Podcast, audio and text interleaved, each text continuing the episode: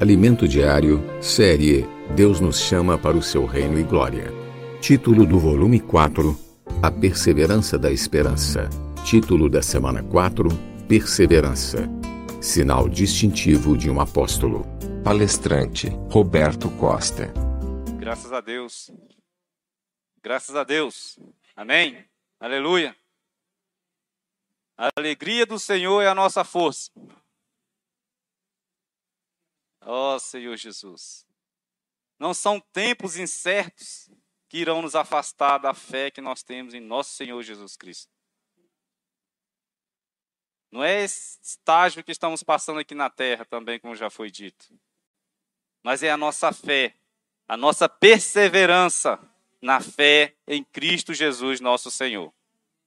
O mundo está aí, tentando nos isolar cada dia, cada instante nós teremos a oportunidade de ver o que isso causa em nossa, em nossa existência, o que isso causa na nossa vivência como igreja, na vida da igreja. O que, que essas coisas têm causado em nosso meio. Ó oh, Senhor Jesus. Mas amém, porque a palavra de hoje, o título é perseverança. Perseverança. Semana passada nós vimos a respeito também da perseverança. Graças a Deus que o Senhor tem nos encorajado com a sua palavra viva, sua palavra que é eficaz, sua palavra que é mais cortante do que a espada de dois gumes, a sua palavra que penetra ao ponto de dividir alma e espírito, juntas e medulas, e ela é apta para discernir os pensamentos e propósitos dos nossos corações.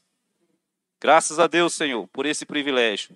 Que essa noite o teu Espírito possa ter liberdade de falar a cada um de nós, aguçando nossos ouvidos para te ouvir, Senhor.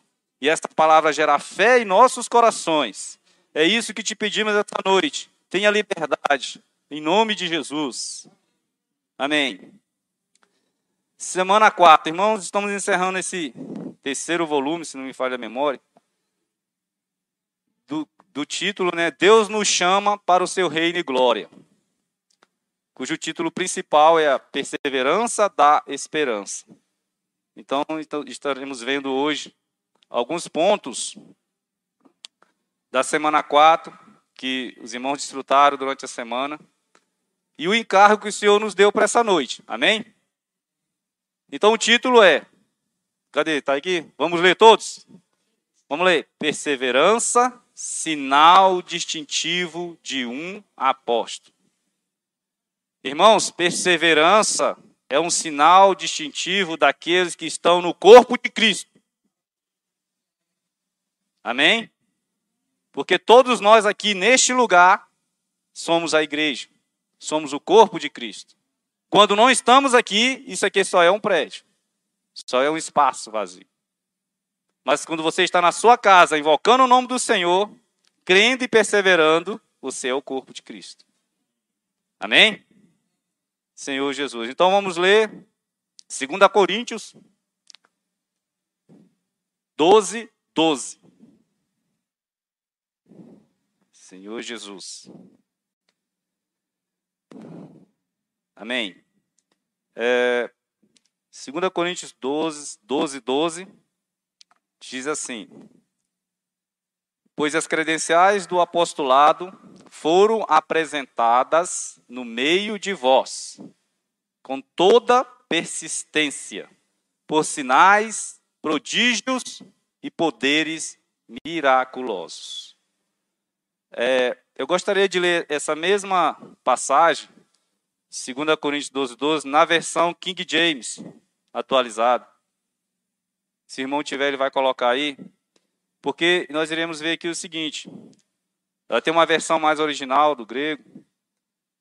E diz assim: os sinais distintivos de um apóstolo foram demonstrados entre vós, com grande perseverança, por meio de obras extraordinárias, maravilhas e milagres. Então percebam que essa palavra persistência na nossa versão, ela é perseverança.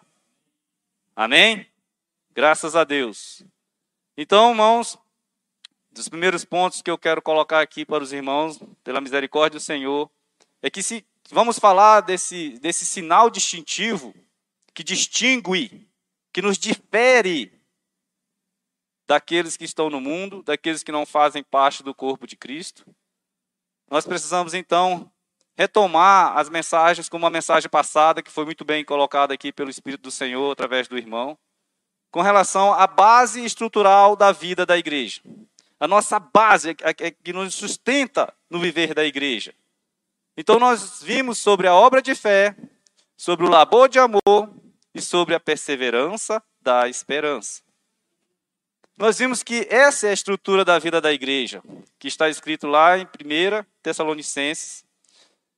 E como estamos vendo 2 Tessalonicenses, que são os primeiros escritos, segundo os estudiosos da palavra do apóstolo Paulo, que na verdade são 1 e 2 Tessalonicenses e Gálatas. Alguns dizem que Gálatas foi escrito até primeiro que 2 Tessalonicenses, mas enfim, são a palavra de Deus. Né?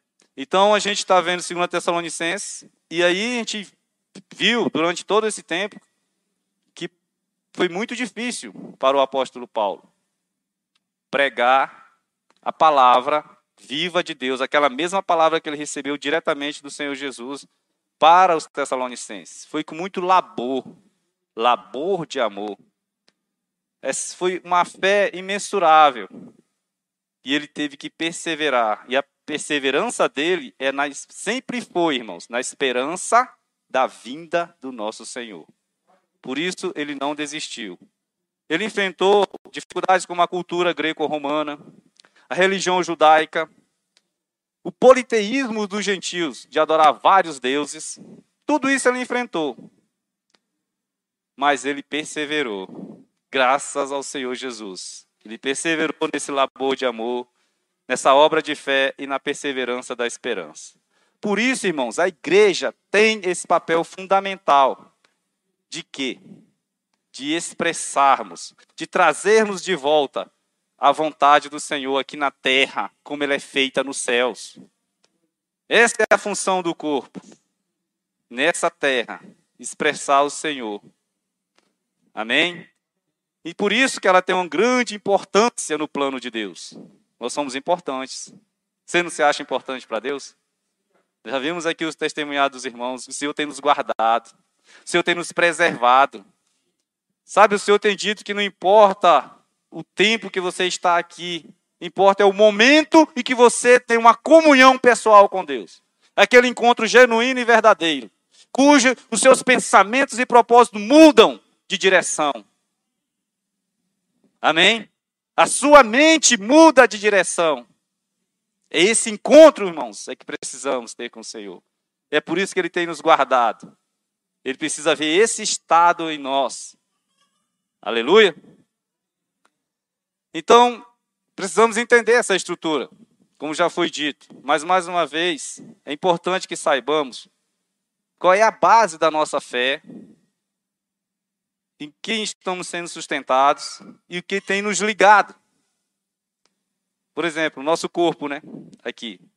Nós somos feitos, de, assim, de acordo com o que vemos, com a ciência, três partes, né? Cabeça, tronco e membros. Mas o nosso corpo ele tem uma base de sustentação.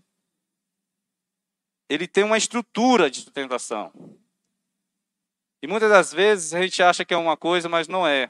Eu, eu, esses dias eu fiquei pensando, mas se for minhas pernas, que é a minha base, que me sustenta, e quando eu estou deitado? Eu ri de mim mesmo, sabe? percebendo isso. Sabe, irmãos? Nosso corpo tem algo que sustenta, realmente é o nosso tronco. Por quê? porque tem a coluna vertebral. E nela está ligado praticamente todos os nossos ossos.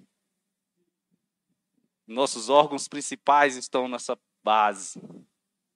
E outra coisa que também nos difere, que a base não está embaixo, está em cima, na cabeça, base de comando. Nos edifícios de construção civil, como esse no prédio novo que tem aqui na frente, nós aprendemos que sabemos que existe uma base, uma fundação, que é a infraestrutura. Para que, que serve? Para sustentar as colunas. E essas colunas vão ser sobrecarregadas de outros pesos. de outros encargos, que são os andares, é toda a sua estrutura. Então, para nós aqui, na vida da igreja, nós aprendemos, a semana passada também foi dita, pelo Espírito do Senhor através do irmão, que a nossa base é a fé, a esperança e o amor. 1 Tessalonicenses, né, capítulo 1, versículo 3, que é a obra de fé, o labor de amor e a perseverança da esperança. E também desses três, o principal é o amor, como diz em 1 Coríntios 13, 13. Aleluia. Então, é na palavra de Deus, irmãos, é que temos essa base de sustentação, essa fundamentação. Os nossos fundamentos estão na palavra de Deus. Eu creio nisso. A fé, ela vem para mim e para você como uma coluna que vai sustentar todas as provações e atribulações que teremos que passar nessa vida. O amor e a perseverança são gerados pela fé. O amor e a perseverança que nos mantém ligados uns aos outros. Ficou mais claro para entendermos o que é igreja? Senhor Jesus. A perseverança ela faz tão parte nessa estrutura, porque sem a perseverança não há esperança. Não é verdade? Por isso que ela é extremamente importante. O Senhor Jesus, como homem perfeito, ele exercitava sua fé crendo em quem? Na palavra de Deus, do próprio Pai. A vida do Senhor Jesus foi andar olhando sempre para o Pai, ouvindo sempre o Pai e obedecendo. O interessante é que não basta só ouvir, é preciso obedecer. Amém? Senhor Jesus. Então, Senhor Jesus, o Cristo, ele é o nosso maior modelo. Não é verdade? É a nossa principal referência, porque nele encontramos a fé, a esperança e o amor. E esse amor, ele é incondicional. Ele não tem condições. E é imensurável, não tem como mensurar. Senhor Jesus. Por isso que o apóstolo Paulo, irmãos, ele nos encoraja, ele nos pede que nós venhamos ter esse mesmo sentimento que houve também em Cristo Jesus. Que subsistindo em forma de Deus, não julgou com usurpação ser igual a Deus. Filipenses, capítulo 2, do versículo 5 em diante, ele diz isso. No versículo 7 ele diz assim: Antes a si mesmo se esvaziou, assumindo a forma de servo tornando-se em semelhança de homem e reconhecido em figura humana. A si mesmo se humilhou, tornando-se obediente até a morte e morte de cruz. Irmãos, quando nós somos obedientes até a morte, a morte da nosso, da nosso ego, a morte das nossas vontades, sabe o que, que acontece? Deus vai te exaltar. É Deus que vai te exaltar sobremaneira, como diz lá no versículo 9. Pelo que também Deus exaltou sobremaneira e deu o nome que está acima de todo nome, pelo qual também, em nome de Jesus, todo joelho se dobre. Olha só, é o nome de Jesus que tem que se dobrar todos os joelhos, aonde? Nos céus, na terra e sobre a terra. E toda língua confesse que Jesus Cristo é Senhor para a glória de Deus Pai. Aleluia. É disso que precisamos. Não precisamos ficar olhando para a circunstância das coisas que estão ao nosso derredor, porque senão iremos afundar. Precisamos estar firmado nessa estrutura de fé. A estrutura da igreja. Sabe, irmão, nós somos uma grande família, como diz lá em Efésios, nós somos a família de Deus. Por isso ele cuida de nós, como já foi dito. Senhor Jesus. Semana passada, através do irmão ministrando aqui a palavra, ele também citou algo muito interessante, que é um encorajamento que Paulo nos dá e confirma para nós que é pela nossa fé, que é mediante a nossa fé que temos paz com Deus. Romanos capítulo 5, do versículo 1 ao 5, ele diz isso. Que nós somos justificados, irmãos, mediante a fé e temos paz com Deus por meio do nosso Senhor Jesus Cristo. por intermédio de quem, igualmente, obtivemos acesso pela fé, pela fé a esta graça, na qual estamos o quê? Firmes. Senhor Jesus. Por isso, irmão, nos gloriamos na esperança da glória de Deus. Aí o apóstolo, pelo Espírito do Senhor, sabiamente nos diz, diz para mim, diz para você, e não somente isto, também nos gloriamos nas próprias tribulações, porque as tribulações produz a perseverança, e a perseverança produz a experiência, e a experiência produz a esperança, e a esperança não traz confusão ou não confunde, porque o amor de Deus foi derramado no meu e no seu coração pelo Espírito Santo que nos foi otorgado. Amém? Devemos temer esse novo decreto que saiu ontem, que eu fiquei em expectativa buscando esse decreto até na hora que ele saiu. Mais uma vez, irmãos, e vamos enfrentar isso sempre daqui para frente. O mundo mudou. As coisas estão diferentes. Já não temos mais aquela, aquela razão, aquele motivo, irmãos, de ficar esperando. O que, é que eu estou esperando? O que, que eu espero desse mundo? Sabe? O que eu já passei nesse mundo já foi o suficiente para aprender que ele não traz nada, nada que me leve até a paz.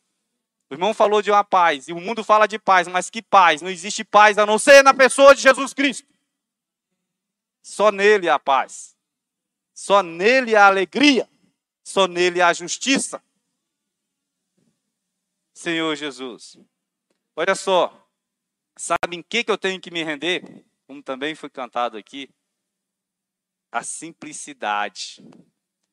O que acontece é que a cada dia que passa o mundo se aprimora e torna as pessoas mais sábias e cada uma querendo ser mais sábia do que a outra e a simplicidade vai se perdendo. Mas eu preciso me render à simplicidade. Sabe por quê? Porque a palavra de Deus ela é suficientemente simples, irmãos, para converter a todos que queiram acreditar na verdade. Aí alguém pode dizer, mas tem o problema do pecado. O problema do pecado, irmãos, não vem pela falta de inteligência, e sim pela falta de vontade de agir de acordo com a verdade. Já prestaram atenção nisso? Então só vai haver pecado quando a gente não age de acordo com a verdade. Senhor Jesus. O apóstolo Paulo, nós sabemos, então, agora eu passo a falar da questão desse princípio, desse sinal que distingue a pessoa do apóstolo, a pessoa que, que prega, que apacenta os irmãos. E aí eu vou passar a falar do apóstolo Paulo, como nosso exemplo maior aqui na, na terra, que houve após o Senhor Jesus, porque Senhor Jesus é insubstituível. Amém? Então nós sabemos sobre a vida do apóstolo Paulo, né? Antes da sua conversão, o que ele era, ele era um zeloso da lei. Poderia ter se tornado o maior zelotiano da lei de Moisés.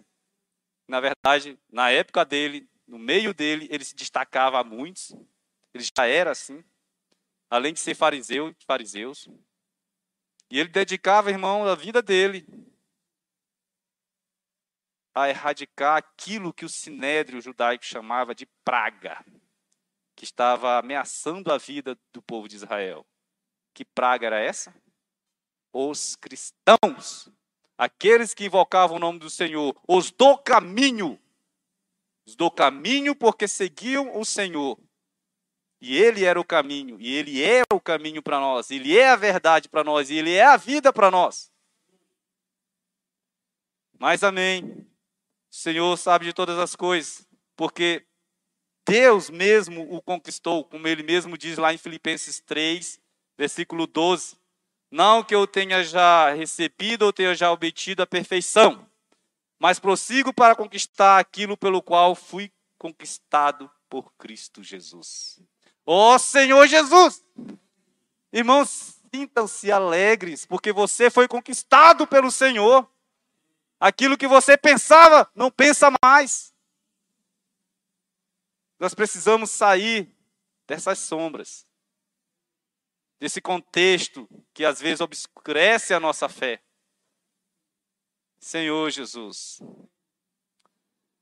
Agora, interessante é que para Paulo, Saulo, quando recebeu essa palavra, ele precisou se despojar de toda impureza e acúmulo de maldade.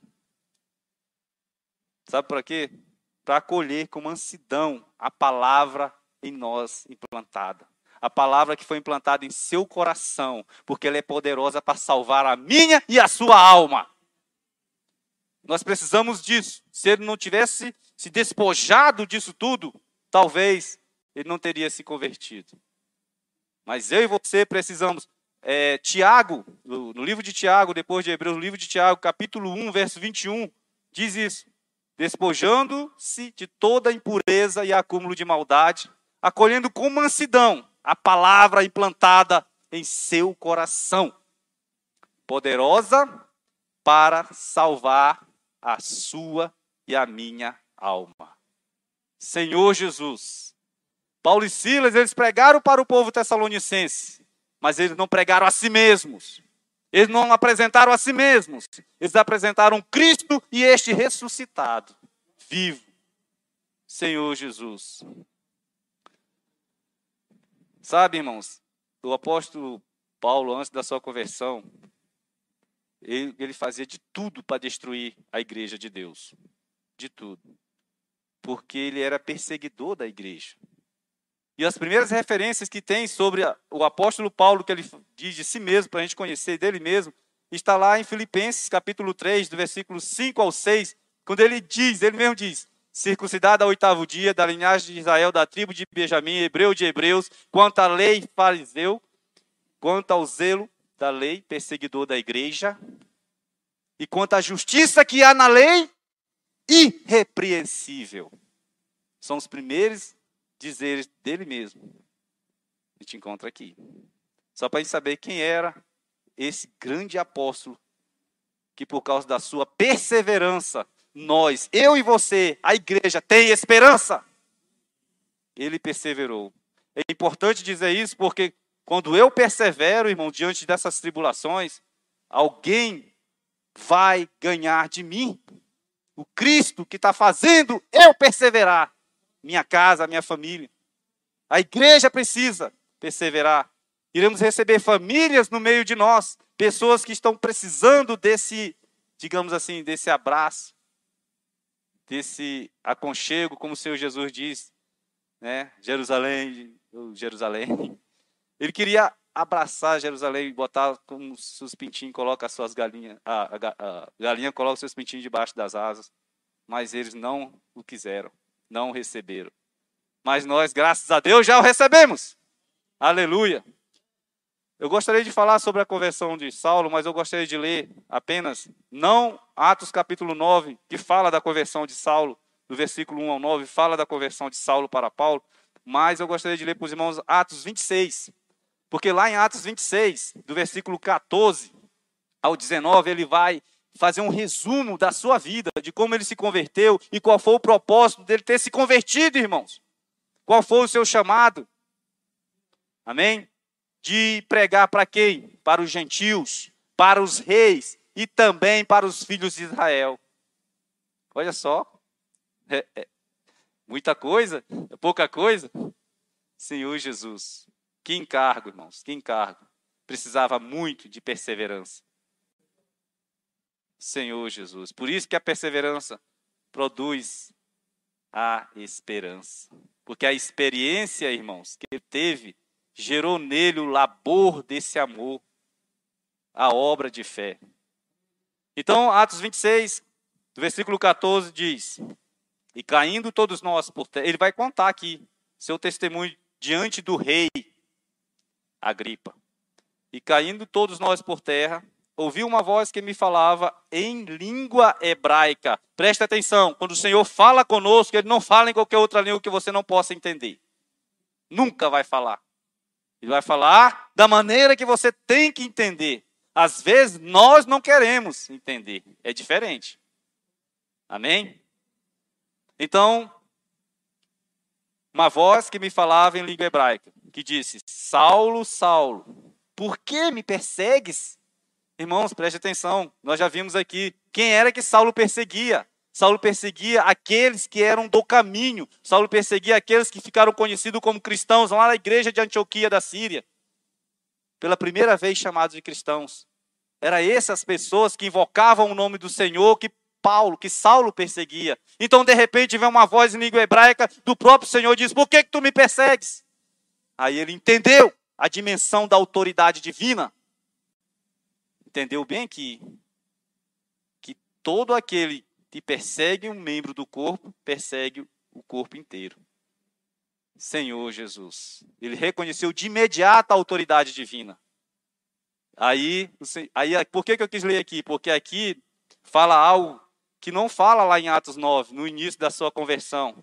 Porque lá ele ainda estava meio obscuro, ele ficou cego, ele, ele precisava entender mais do seu chamado, ele precisava ouvir e discernir mais o que ele ouviu naquele caminho para Damasco.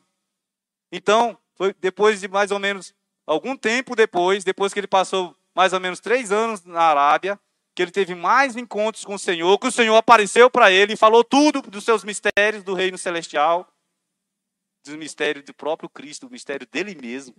Olha só, irmãos, que maravilha. O Senhor Jesus pegou Paulo e falou assim: senta aqui, meu filho.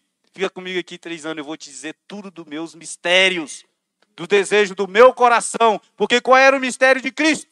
A igreja. E houve essa revelação. Por isso que aqui ele diz algo que não está escrito lá no capítulo 9. Ele diz assim: dura coisa é recalcitrares contra os aguilhões. Saulo, Saulo, por que me persegues? Dura coisa é recalcitrares contra os aguilhões. Irmãos, recalcitrar quer dizer resistir.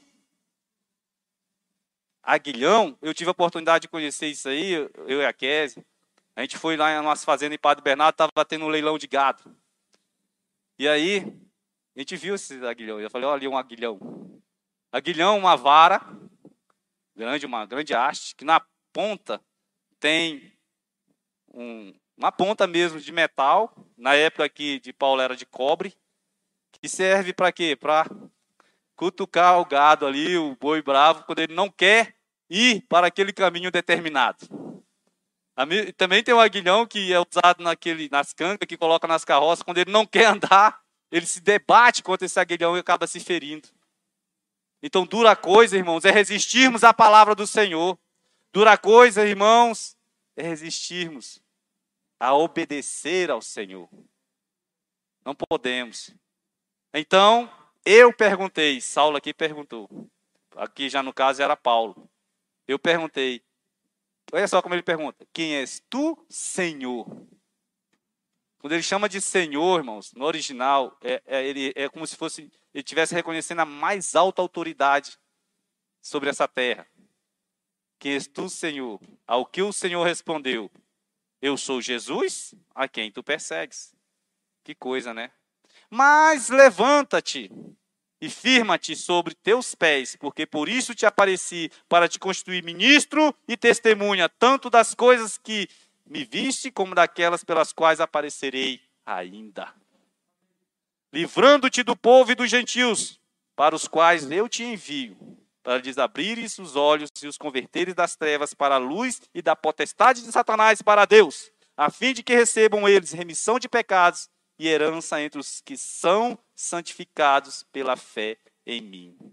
Aí ele diz assim para o rei Agripa: Pelo que, o rei Agripa? Não fui desobediente à visão celestial. Aleluia! Irmãos, essa visão, ela precisa estar em mim, ela precisa estar em cada um de nós aqui, para nos governar, porque essa visão governou a vida de Paulo inteiramente daquele caminho para Damasco até o último dia de vida no calabouço romano. Senhor Jesus. E aí, nesse, nesse momento, eu queria ler agora algumas passagens aqui, para a gente identificar só três, eu não tenho como, como falar mais, mas três sinais distintivo de um apóstolo, no caso do apóstolo Paulo. O que fez, três sinais assim que fizeram com que o apóstolo não desistisse. E que todo aquele que tem esse chamado não pode desistir. E é bom para mim e para você, porque aí a gente vai saber quando a gente estiver enfrentando esses momentos, irmãos. Amém?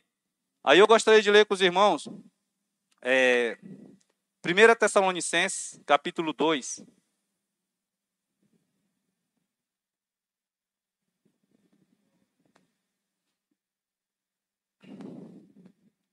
Do versículo 1 em diante. A gente vai lendo aqui, por causa do tempo. A partir do versículo 1, diz: Porque vós, irmãos, sabeis pessoalmente que a nossa estada entre vós não se tornou infrutífera. A nossa estada entre vós não se tornou infrutífera. Na vida da igreja, cada um de nós aqui, cada casal, cada jovem, cada esposa, cada um dos irmãos, das irmãs, quando estiverem, irmãos, em algum lugar, fazendo algo pelo Senhor, a sua estada jamais vai ser infrutífera. Jamais. Desde que nós tenhamos um coração aprovado. Senhor Jesus. Mas, versículo 2: Mas, apesar de maltratados e ultrajados em Filipos, e todos nós conhecemos a história lá em Filipos, isso está lá em Atos 16, a partir do versículo 19, quando Paulo e Silas são açoitados e colocados no cárcere, e dentro do cárcere eles ainda sofrem mais, mas eles começam a louvar ao Senhor, então as cadeias se quebram, e eles começam a ver o grande milagre de Deus, a conversão do carcereiro. Então a ênfase não está ali deles terem preso ter sido assaltado, era salvar a família do carcereiro e todos que estavam na prisão. Oh Senhor Jesus, que providência, né? Então, como é do vosso conhecimento, tivemos ousada confiança em nosso Deus para vos anunciar o evangelho de Deus em meio a muita luta. Então, um dos primeiros sinais aqui, irmãos, é suportar sofrimento. Sabe, irmãos, o apóstolo, todos eles suportaram, passaram por grandes lutas, por grandes sofrimentos. Eu não vou dizer que o apóstolo Paulo passou mais, porque todos foram sacrificados por amor à palavra de Deus. Todos, todos foram mortos dessa forma. Com exceção de João, porque ele tinha que continuar. Que te importas? Se eu quero que ele permaneça, para nos consertar, para nos dar a direção, para nos mostrar um caminho. Senhor Jesus. Então aqui nós identificamos a primeira primeiro sinal que é suportar sofrimentos. Irmãos, ó, olha só, se nós estamos aqui na vida da igreja, reunidos em nome de Jesus e no nome de Jesus, nunca devemos ser alheio aos sofrimentos. E é nisso que eu queria falar com os irmãos, sobre essa questão dos sofrimentos. Porque nesses dias em que vivemos, o que tem sido pregado? Sabe, eu tenho visto e ouvido muitas pregações de irmãos que falam que quando nós estamos, quando a gente aceita o Senhor Jesus, quando a gente vem para a vida da igreja por viver do cristão, submetida a essa obediência do falar de Deus, assumindo e reconhecendo que ele morreu e ressuscitou por mim, porque com minha boca confessei e com meu coração eu criei que ele ressuscitou dentre os mortos que nós não temos mais sofrimentos. Irmãos, o sofrimento faz parte da minha vida, do nosso, da nossa agenda da vida cristã. Ó oh, Senhor Jesus. Mas hoje o que se prega é um culto de si mesmo. As pessoas estão pregando, não, não tem mais, pare de sofrer. Adoração ao corpo, seja feliz e tudo mais. Isso tem preocupado isso tem trazido preocupação para o meio do corpo de Cristo. Senhor Jesus. Mas amém, porque Pedro, sabe, irmão, o apóstolo Pedro, ele escreve lá suas epístolas, lá em 1 Pedro, ele só fala de duas coisas: sofrimento e glória. Então ele só vai falar de sofrimento e glória. Não adianta querer. Ah, quer correr de sofrimento, então, como os irmãos já disseram, então fuja de Pedro. Sai de perto de Pedro. Amém. O apóstolo Pedro, ele vai nos dizer, e todos nós conhecemos esses versículos lá de de 1 Pedro capítulo 1, versículos 6 e 7, que diz: Nisso exultais. Embora por breve tempo, no presente embora no presente por breve tempo. É, preste atenção nessa palavra, por breve tempo. Se necessário, sejais contristado por várias provações. Para que, uma vez confirmado o valor da vossa fé, você tem valor a vossa fé? Tem. Muito mais preciosa do que o ouro perecível, mesmo apurado por fogo, redunde louvor, glória e honra. Em quê? Na revelação de Jesus Cristo. No original aqui, revelação quer dizer na vinda do nosso Senhor Jesus Cristo. Irmãos, olha só, o que, que Pedro chama aqui de breve tempo? Vocês já pararam para pensar nisso? Esses dias eu parei para pensar nisso. Sofrimento é esse por breve tempo. É por isso que as pessoas pregam aí, pare de sofrer, vem para Jesus. Eu vou orar por você acabou o sofrimento. Você vai estar curado. Irmão, o Senhor cura mesmo. Mas você vai parar de sofrer? Olha só, esse breve tempo aqui de Pedro não é isso aí não. Esse breve tempo de Pedro é toda a nossa vida. É toda a minha vida, irmão. É toda a nossa vida da igreja. Todo o corpo de Cristo.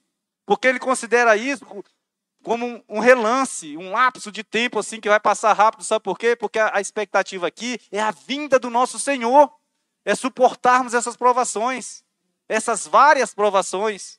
E essas provações redundará em louvor, glória e honra na revelação do nosso Senhor Jesus Cristo.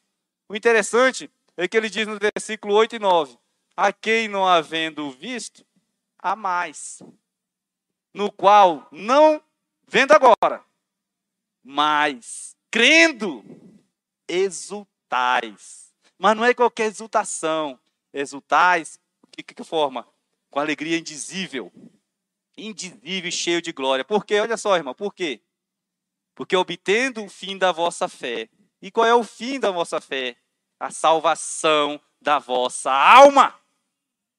Ah, Senhor Jesus, obrigado, Senhor, pela perseverança da esperança. Oh, Senhor Jesus, que isso faça parte do nosso viver. Então, o encargo aqui, irmãos, a ênfase do sofrimento não está no sofrimento. O Senhor Jesus, ele passou a vida toda dele aqui sofrendo. Né? E ele é o nosso maior padrão de vida. Ah, você quer ser meu servo? Então me segue. E como é que é servir o Senhor? E seguir ao Senhor? Sabe, ele fala nos, nos seus evangelhos, ele fala frases assim, é, eu até escrevi aqui, que seu gozo, a sua paz, sua alegria, o seu deleite, o seu prazer estar na sua vida de unidade com Cristo, com Deus, né? Deus Pai, sempre. Cristo e Deus, sempre.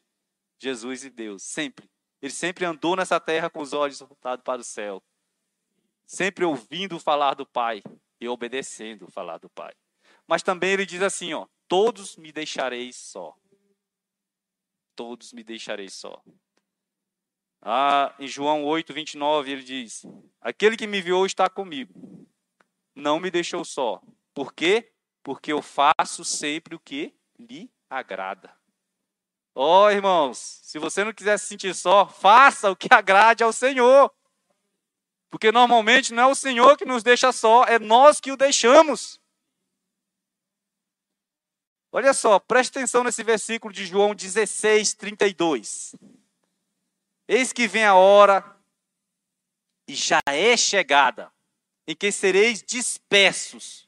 Olha só, sereis dispersos. Para onde? Qualquer lugar? Não. Cada um para a sua casa, e me deixareis só. Contudo, não estou só, por quê? Porque o Pai está comigo. Irmão, preste atenção aqui. O Senhor Jesus mesmo já previu isso. Já chegou essa hora. E que estão sendo dispersos. E o detalhe, já pararam para pensar? Ontem foi confirmada, eu, Senhor, eu falo isso, e ontem o Senhor confirmou quando todo mundo jogou nas redes sociais o decreto do governador do lockdown, né, do toque de recolher. Estamos sendo dispersos, mas é para qualquer lugar?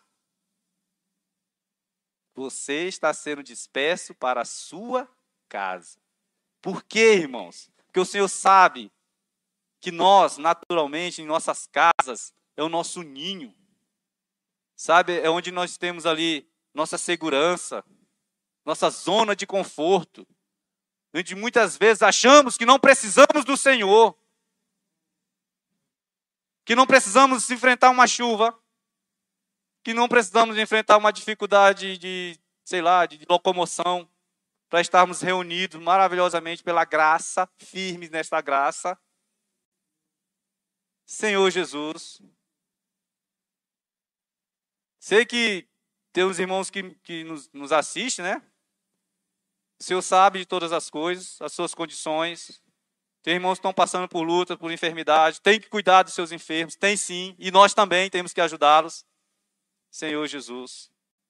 Mas vamos prestar atenção nisso. Será que nós estamos deixando o Senhor só? Tá, então a realidade não está no sofrimento. Preste atenção.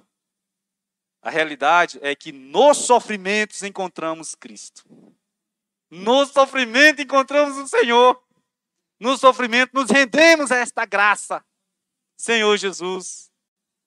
Por isso que Ele é o pastor e bispo da nossa alma. É por isso, irmãos. Porque quando estamos, deixamos o Senhor, quando estamos em nossas casas, em nós mesmos, nós estamos como ovelhas sem pastor, desgarrados, desesperançados, porque não há perseverança, então não há esperança. E nós apegamos a qualquer coisa. Buscamos, né, aqueles disfarçados de ovelhas, mas são lobos devoradores. Buscamos uma saída, mas não entendemos que temos é que entrar. Olha só, o que, que o Senhor disse que Ele é a porta. Irmãos, o Senhor é a porta. Nós temos é que entrar e não sair. Eu postei isso hoje no grupo dos varões, tá, acho que também no, no, no grupo do GFCM. Eu achei muito, muito forte essa palavra. Muitos procuram sair, mas nós precisamos é entrar pela porta. O Senhor é a porta. E Ele já está na última porta para vir até nós. Para que nós também possamos ir até Ele, ao seu encontro. 1 Pedro 2, 25 diz essas palavras: Porque estavas desgarrados como ovelhas Agora, porém, vos convertestes a quem? Ao pastor e bispo da vossa alma. Olha só. Graças a Deus. Quando você ouvir alguém por aí dessa condição, chama ele e diga: venha. O Senhor é o nosso pastor. O Senhor é o bispo das nossas almas. Você não está mais desgarrado. Senhor Jesus. Aleluia. Olha só, o tempo está se indo, mas vamos ver aqui mais um, um ponto. Mais um desses sinais distintivos. Vamos ler os versículos 3 e 4. 3 e 4 lá de, de, de, de 1 Tessalonicenses capítulo 2. Né? Versículos 3 e 4. Pois a nossa exortação não procede de engano, e nem de impureza, e nem se baseia em dolo. Aí eu, os irmãos ouvem esse, essa palavra dolo aqui, nessa nossa versão. Não se baseia em dolo. Dolo aqui no original quer dizer, não quer dizer, o Luciano não está aqui, mas não quer dizer culpa, né? Quer dizer, sabe o quê? Isca ou anzol. Aí os irmãos, ué, o que, que tem a ver isso, né? Presta atenção, pois a nossa exortação não procede de engano, nem de impureza e nem se baseia em dolo. Se ele está falando de engano e de impureza, então dolo aqui significa que é por quê? Porque quando ele usou essa expressão, porque lá eles usaram essa expressão quando eles queriam pegar ou fisgar alguém por interesse. Seria uma pregação por interesse. Irmão, isso é interessante.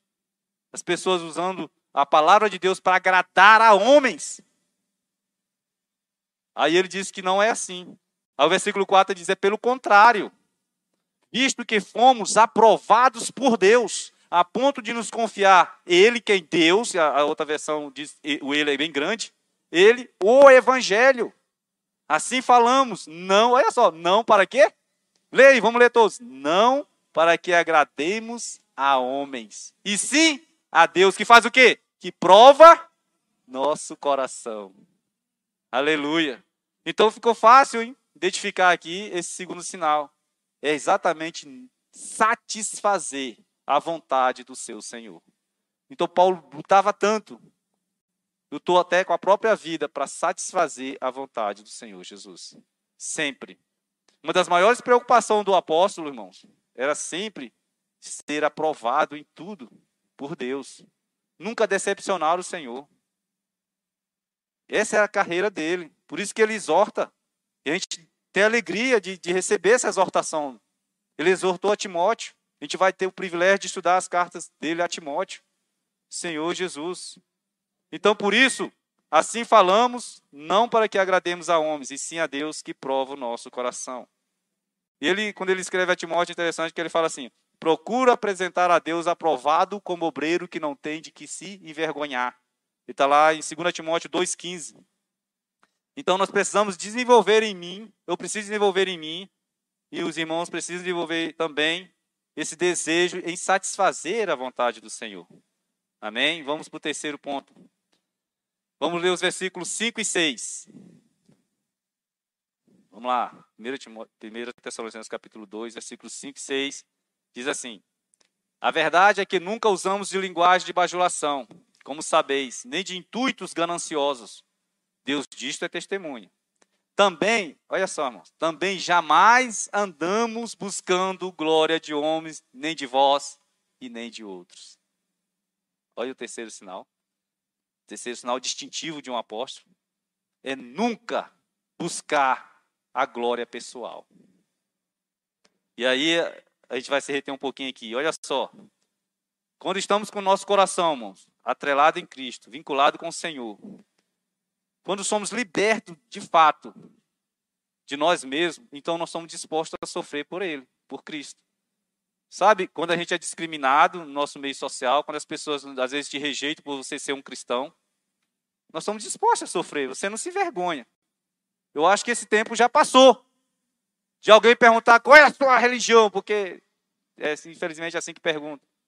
Eu disse, ah, não sei, não sei o que lá, eu sou isso. Não, meu, eu falo, eu sou, sou um crente, um cristão genuíno que crê no Senhor Jesus, na sua morte, na sua ressurreição que me trouxe essa paz, essa graça. Eu creio. Simples. Precisamos estar assim, para não buscarmos glória pessoal. Nós somos libertos dessas coisas. Assim a gente não vai buscar a glória pessoal. O problema nosso, da nossa natureza humana, irmãos, é que estamos sempre buscando a glória dos homens. Isso faz parte da natureza humana. Sempre estamos querendo ser reconhecidos pelos homens. E o Senhor Jesus já preocupado com isso, porque ele via isso, irmãos. O Senhor Jesus se tornou uma pessoa mais popular do mundo na época. E todos o seguiam. Mas qual era o propósito de seguir o Senhor? Esses dias a gente estava vendo um testemunho daquele grande irmão Billy Graham, que faleceu o ano passado, né?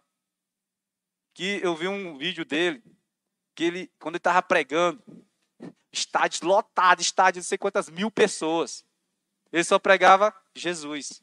Só pregava, né, João? Jesus, Senhor Jesus, ele salva, ele morreu por você, se converta a ele. Agora tinha aquelas, aquelas multidões, quantos mesmo seguiam o Senhor? Porque muitos procuravam apenas glória.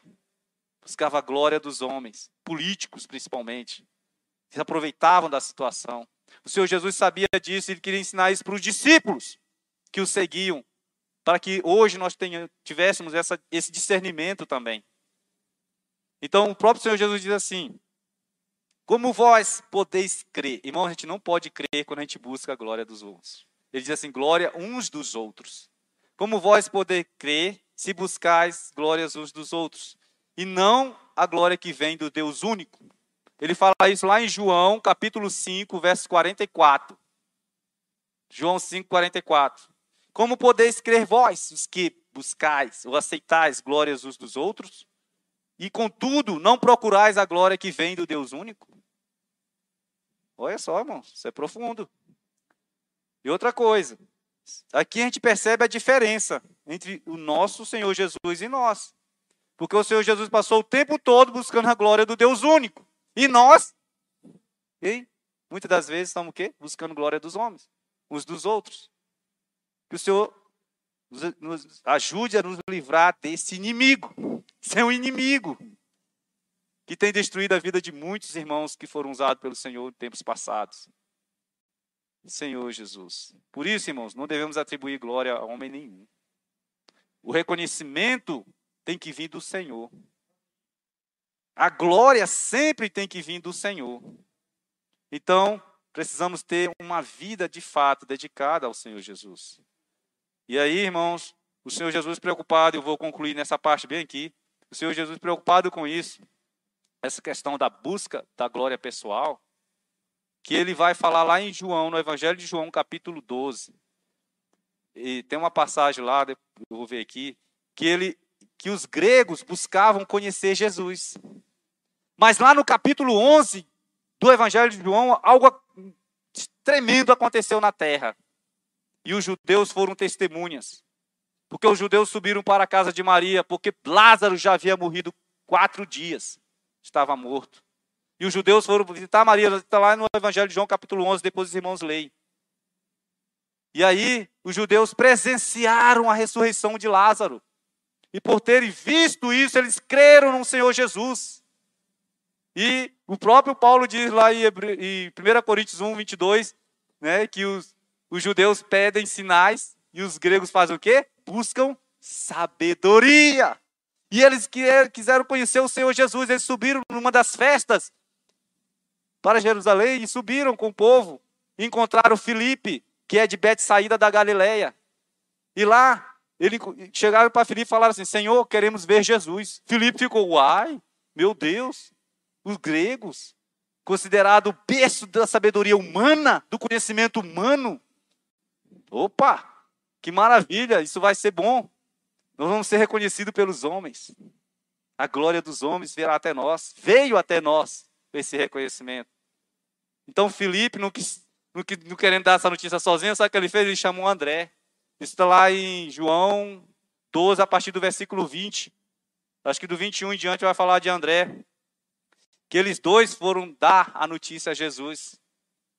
Então foi André e Filipe dar a notícia a Jesus. É isso mesmo, a partir do versículo 21.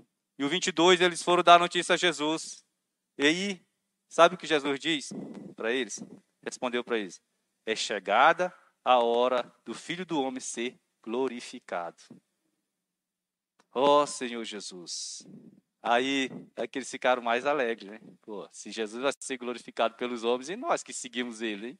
vamos ser reconhecidos no mundo todo. Mas irmãos, aí tem que ver o que se segue. Em verdade, em verdade vos digo: se o grão de trigo caindo na terra não morrer, fica ele só. Mas se morrer, ele produz muito fruto. Aí o Senhor prossegue dizendo: Quem ama a sua vida, perdê-la.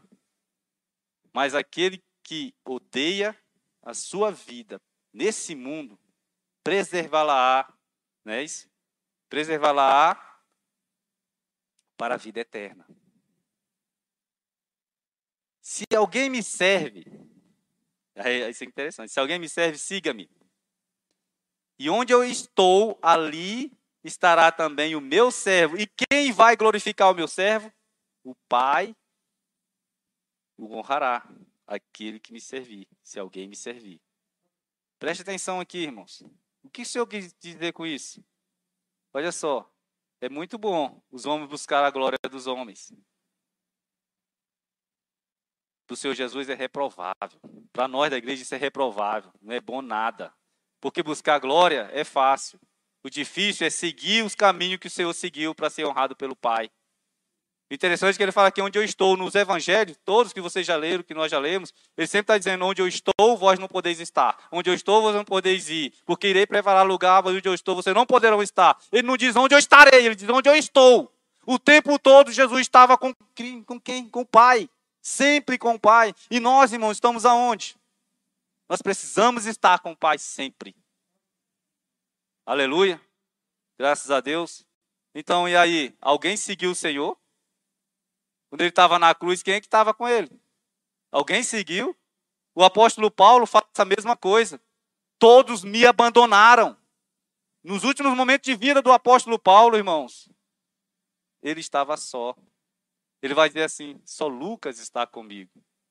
Lá em 2 Timóteo capítulo 4, a partir do versículo 9, ele diz assim: procura ver ter comigo depressa Né? Porque Demas, tendo amado o presente século, me abandonou e se foi para a Tessalônica. Crescente foi para a Galácia, Tito para a Dalmácia. Só Lucas está comigo. Quando vieres, traga também Marcos, pois me é útil para o ministério. Irmãos, é tremendo quando ele fala essas coisas. Aí ele vai, vai descendo, né? Quando vieres, traz a capa que deixei em Trode, em casa de Carpo. E também não esquece de quê? Dos livros, principalmente dos pergaminhos. Aí ele faz um alerta. Alexandre, o latoeiro, me causou muitos males. Deus lhe dará a paga segundo as suas obras. Tu também, toma cuidado com ele, porque ele resistiu fortemente às nossas, às minhas palavras. Agora preste atenção nesse versículo bem aqui, 16, né? Na minha primeira, né, na minha primeira defesa, olha só, ninguém foi a meu favor, todos me abandonaram. Rapaz, é interessante. Que isto não seja posto em suas contas. Olha só que maravilha. Mesmo assim, ele ainda diz que isso não seja posto em suas contas. Mas o Senhor me assistiu e me revestiu de forças para que, por meu intermédio, aí é que está, a pregação fosse plenamente cumprida e todos os gentios a ouvissem. Né? Aí ele fala: fui libertado da boca do leão. Senhor Jesus. O Senhor me livrará também de toda obra maligna e me levará salvo para o reino celestial. A Ele, glória pelos séculos dos séculos. Amém. Graças a Deus. Jesus é o nosso Senhor.